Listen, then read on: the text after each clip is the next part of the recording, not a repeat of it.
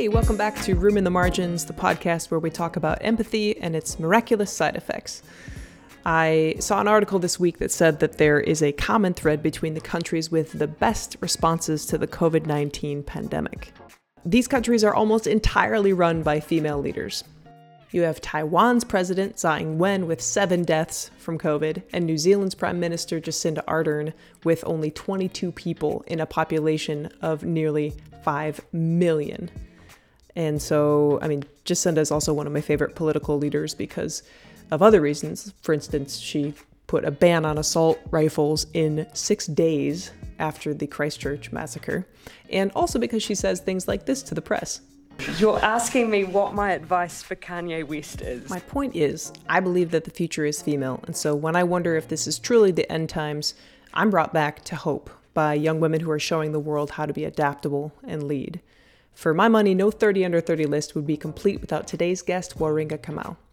I met Waringa when we were working together in her hometown of Nairobi, Kenya, uh, where we were dispatched to the informal settlements there and we recorded the stories of residents. We got stuck in the mud together, we were invited to tea, uh, we hyped the virtues of access to sanitation, uh, and in the meantime, Waringa has gotten her master's from UC Berkeley, and she's worked at such outstanding media outlets as Al Jazeera, CNN, and Bloomberg. In this episode, we talk about navigating culture, what constitutes belonging, and how to move beyond single perspective stories of Africa. Here's Waringa. I recently joined Tinder, which is very interesting. I'm so proud of you. Because thanks to well, thanks to Corona and like staying home all the time, there's really nothing else to do and you get bored. Um, so I was like, well, maybe this will help me kill some boredom. so so yeah, so I joined Tinder. So I, matched this guy, and we start talking. You know, just the usual like, you know, try to get to know each other, whatever. Then it goes like, so yeah, kind of try to get a sense of like, oh, where are you from? Uh-huh. And he asked me the same. Then after I tell him, he's like, oh wow, are you like a third culture kid? And I was like, what is that? I mean, I didn't ask it. So I was like, am I supposed to know what that is? Um, so I quickly go on Google and I'm like third culture kid definition, and like it takes me to like Urban Dictionary, which is always appropriate.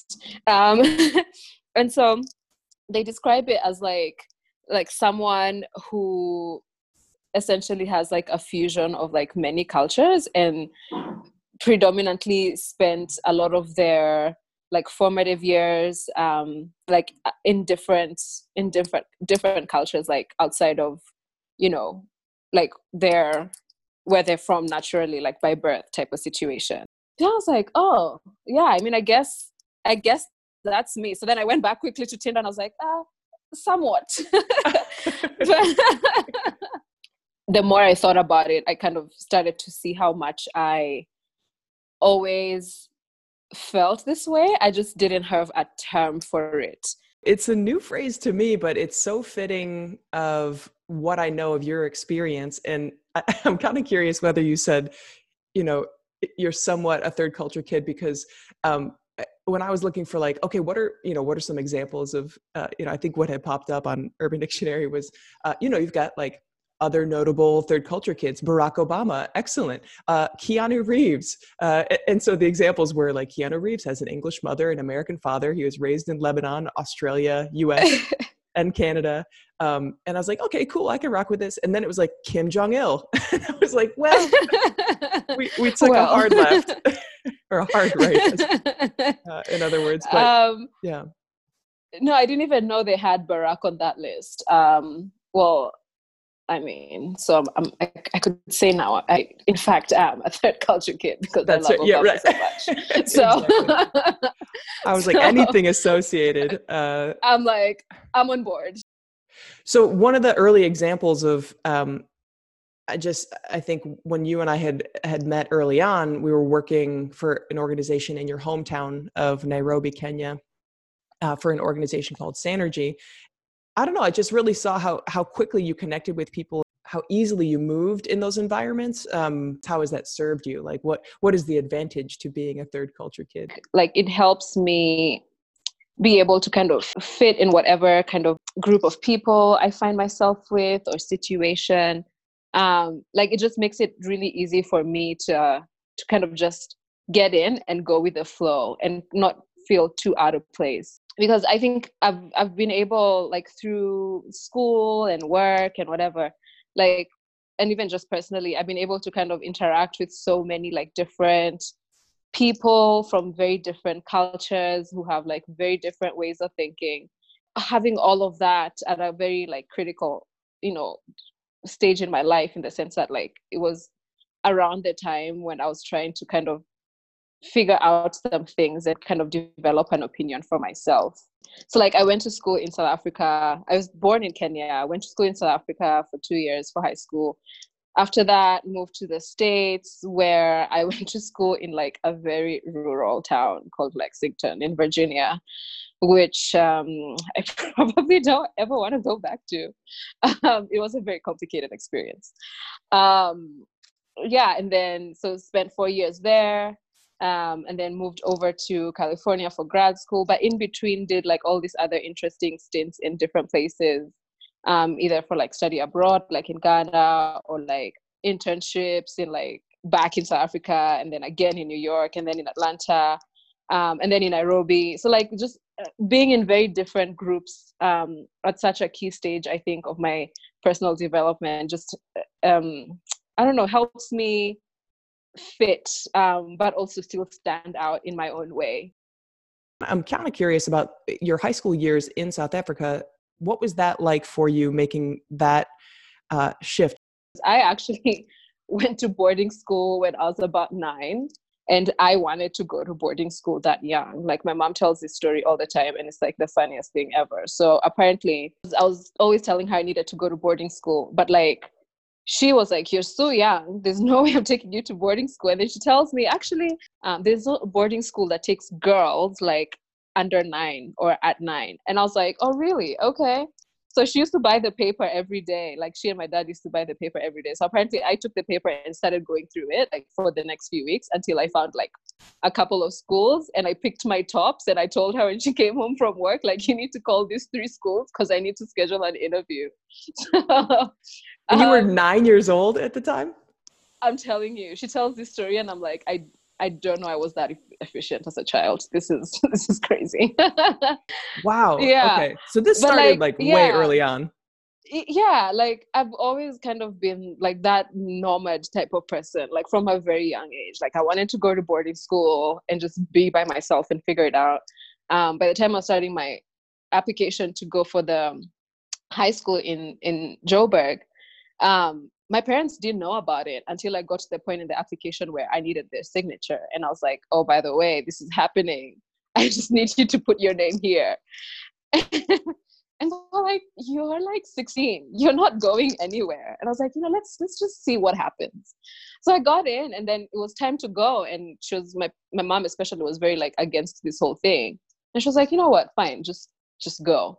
And then getting there was like I was already used to like being alone and like being by myself.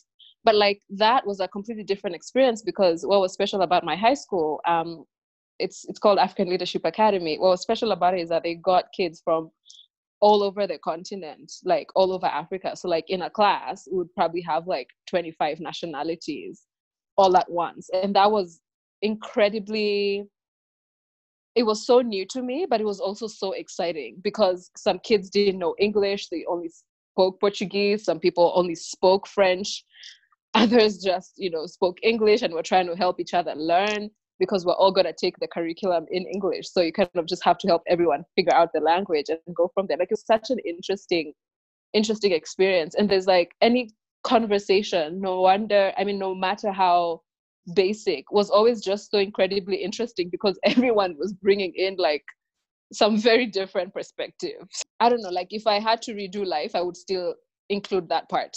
Right. And then what did that spark in? So it, seems like from nine year old you to like then you get a taste of what this is uh what this is like in high school and then what was the momentum from there so for college i knew i, I wanted to go somewhere even further i needed to cross another ocean so my mom's like i mean sure so yeah so that's how i ended up in the states for college um, which was also like a very interesting experience in and of itself so i've had two college experiences in the states and they are very vastly different the first was in undergrad in the little town uh, in Virginia called Lexington, which for the most part is like very, how do we say this? Like very conservative, very. A good example to describe what Lexington was, at least for me and, and my experience, was that every every time it was um, Robert E. Lee's birthday, um, pretty much like every other son of the Confederacy would flock into town and mm. like be lined on the streets and it was just really weird to be there as like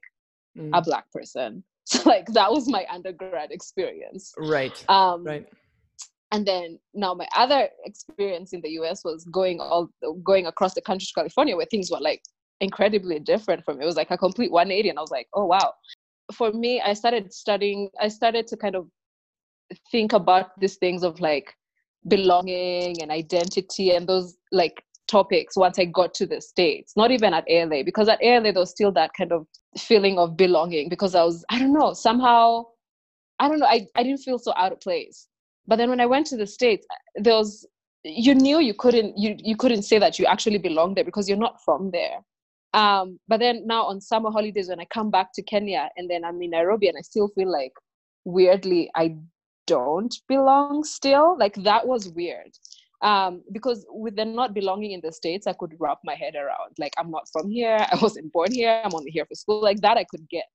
But then it's when i went started going back home for like you know two weeks of summer or whatever and i still feel like i don't quite belong here either. Now that's what i couldn't kind of reconcile and it bothered me for a long time i'd say um, until i guess i just started getting comfortable with the idea that like what it means to belong. So like for some people it's like being being from a place you know like so some people their whole identity like say for example for you like my identity is like or i feel like i belong because i'm american and i live in america and like this this you get your sense of belonging from that and like for me i couldn't i couldn't do that like i couldn't say that and feel like actually 100% comfortable so i guess that's when i started to like kind of think oh you know what maybe like the many ways in which I don't belong, like that's actually how I belong on the outskirts of things. Like I feel like that's where I actually thrive. And I, it was just a matter of me getting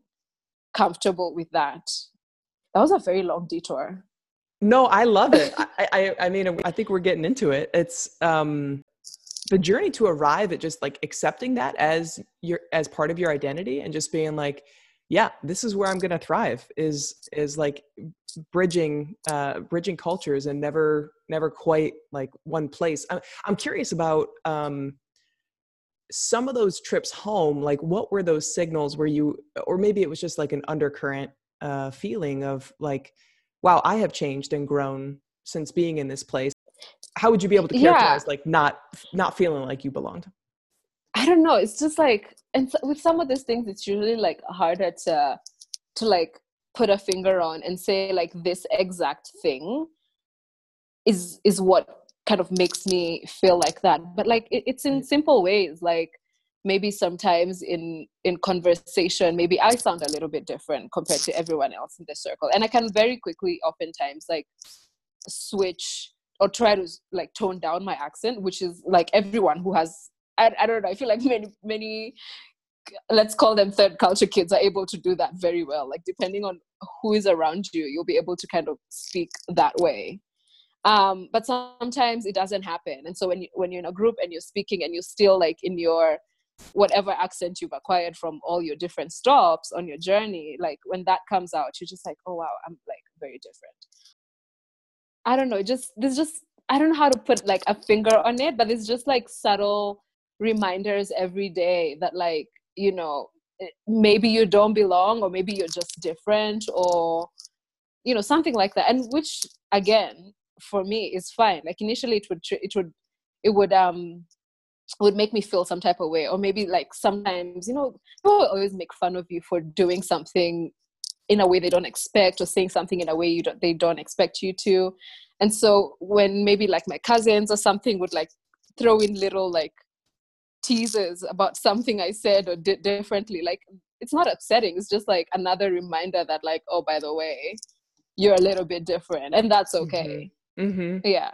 Yeah, certainly. And when you were in graduate school at UC Berkeley, uh, I know you talked about, uh, at least at the time, there were many uh, like student groups for you know specifically like affinity spaces and so i wondered if like were you already comfortable with sort of toggling uh, at that point or did you seek out other other student groups uh, while you were in grad school i don't know i would say like for the most part i was already kind of like okay with that so for example there was like a group of i mean a group for like african students um, which was always very like interesting for me to be a part of because on one hand it was like this kind of keeping in touch with like a part of my identity that I actually very genuinely connect with because I'm very African and I'm very proud of that. So like having kind of a community around me that celebrates that too. That's that's nice. I, I feel like that's like good for the soul. Right. Well, I mean that yeah. acceptance is huge because I think you could you know you could stay in that sort of tension of of that uh, of that feeling, but you've really kind of embraced it and made it your strength, which I think is a really beautiful thing. Well, why are you drawn to journalism in the first place? You know, almost everyone who's in journalism is like, yeah, you know, I used to be an editor at the high school, whatever. I don't know, maybe it's usually true for everyone because it was for me too. Um, and so, with that initial like interest in that kind of stuff and storytelling was just really because I, I wanted to like hear people and also just like tell a story. Well, and you've had some pretty incredible uh, experiences and projects along the way. At what point was Al Jazeera? That was during grad school. That was like final year, uh, my second year of um, grad school. Mm-hmm. Um, so I used to do it. I used to do it part time um, which was like incredibly hectic. So I would have to take class some hours, in, um, some couple of hours in the day, and then you know at random points, like you know, go across the bay um, to San Francisco um, for the job every day. Like it was really hectic. Actually don't know why I did that, but um, and it came back to back to also having done a short stint at um, CNN in Atlanta as well, which was also incredibly interesting. And for the CNN experience in particular was just um, personally very rewarding in the sense that I got to work on like shows that I had always watched like on TV. So I was like actually genuinely interested in them. And so to be able to kind of work on stories in contribution for those shows, you know, stuff like African Voices, like that was really like very exciting for me. Yeah, can you speak a and little got, bit more on on like maybe your favorite of those? the main part of my job there i think would be the most interesting which is um, helping the producers of um, african voices and so what that show is all about is just like finding like young people who are doing like really interesting or innovative things um, in africa maybe ranging from fashion to healthcare to entrepreneurship like just young people who are doing the thing you know. When i started j school um, especially in undergrad I one of the things that was really interesting to me or that or that was very important for me was kind of telling African stories in like um, an authentic way because at that point i mean we've made some progress but like at that point like a few years back like anything you'd ever hear on the continent was like either we are fighting we're dying of aids you know like you know it was always like this horrible story for me just the more i got into like my classes at the journalism school and even just like being uh, an intentional like participant of like news or audience of news and kind of just seeing what was being put out there. Like i realized i was actually really bothered by this kind of very like single-sided negative like one perspective idea of africa. I don't know at that point like my storytelling was even more important to me because it was i was i felt like i needed to kind of give a story that was different but not just different but also like true in my experience. Because like a lot of the things i was seeing on news at that point i was like that is not my experience as an african. But like why should there be like just this one story about like an entire continent? Mm-hmm. well people have like very different experiences in this place too. Totally. Well i would be remiss in this interview if i didn't share an experience i had while we worked together in nairobi The one and only time that I met your mother, Waringa, was I think we went to Gikomba Market. Um, and I have never in my life met a more fierce negotiator. I wish I'd had a notebook that day because uh, all I remember is she got everything exactly what she wanted for the price that she wanted. And she walked away. It was just like a case study, an art form uh, in uh, negotiation. She can, like, sometimes I'm just like, don't don't you think the price you're asking for is like low key disrespectful? Like just seriously. did not bat an eyelash. Did not bat. As in, like like the guy maybe he's gonna say, All right, you want this thing, you can get it for fifteen dollars. And she'll look at him straight in the face and be like, I'll get it for three. Like, what? Yeah, exactly. and the, just the confidence, I will get it for three. And then she walk away. That, oh God. And then, yeah. Yeah. I feel like she had like three or four vendors at one point, just like, you know, like yelling after her, like still trying to make a deal. Oh man. And that's, um, that's actually a very important skill to have in this Nairobi. I will tell you that. Mm. Um, I don't have it. I I'm trying to kind of learn it. Um, but um, I'm not I'm not very good at negotiating. It, Like if my mom is the benchmark, I suck at negotiating. So I like to ask every guest as we wrap up, just because things are so heavy right now, and it just um, there's a whole lot of negativity in the world. But like, what is bringing you joy right now? And it can be something like totally silly or uh, some people take the sentimental route or whatever it is for you like what is bringing you joy right now? Um plants i like plants um and so i just like have been adopting nice little plants and um if i go uncontrolled my house will be a tropical forest. We'll send you off with a tune that was also bringing Waringa joy right now, which is the Black Pumas, and the song is called Colors. Like we rehearsed. When they get up off this ground, shaking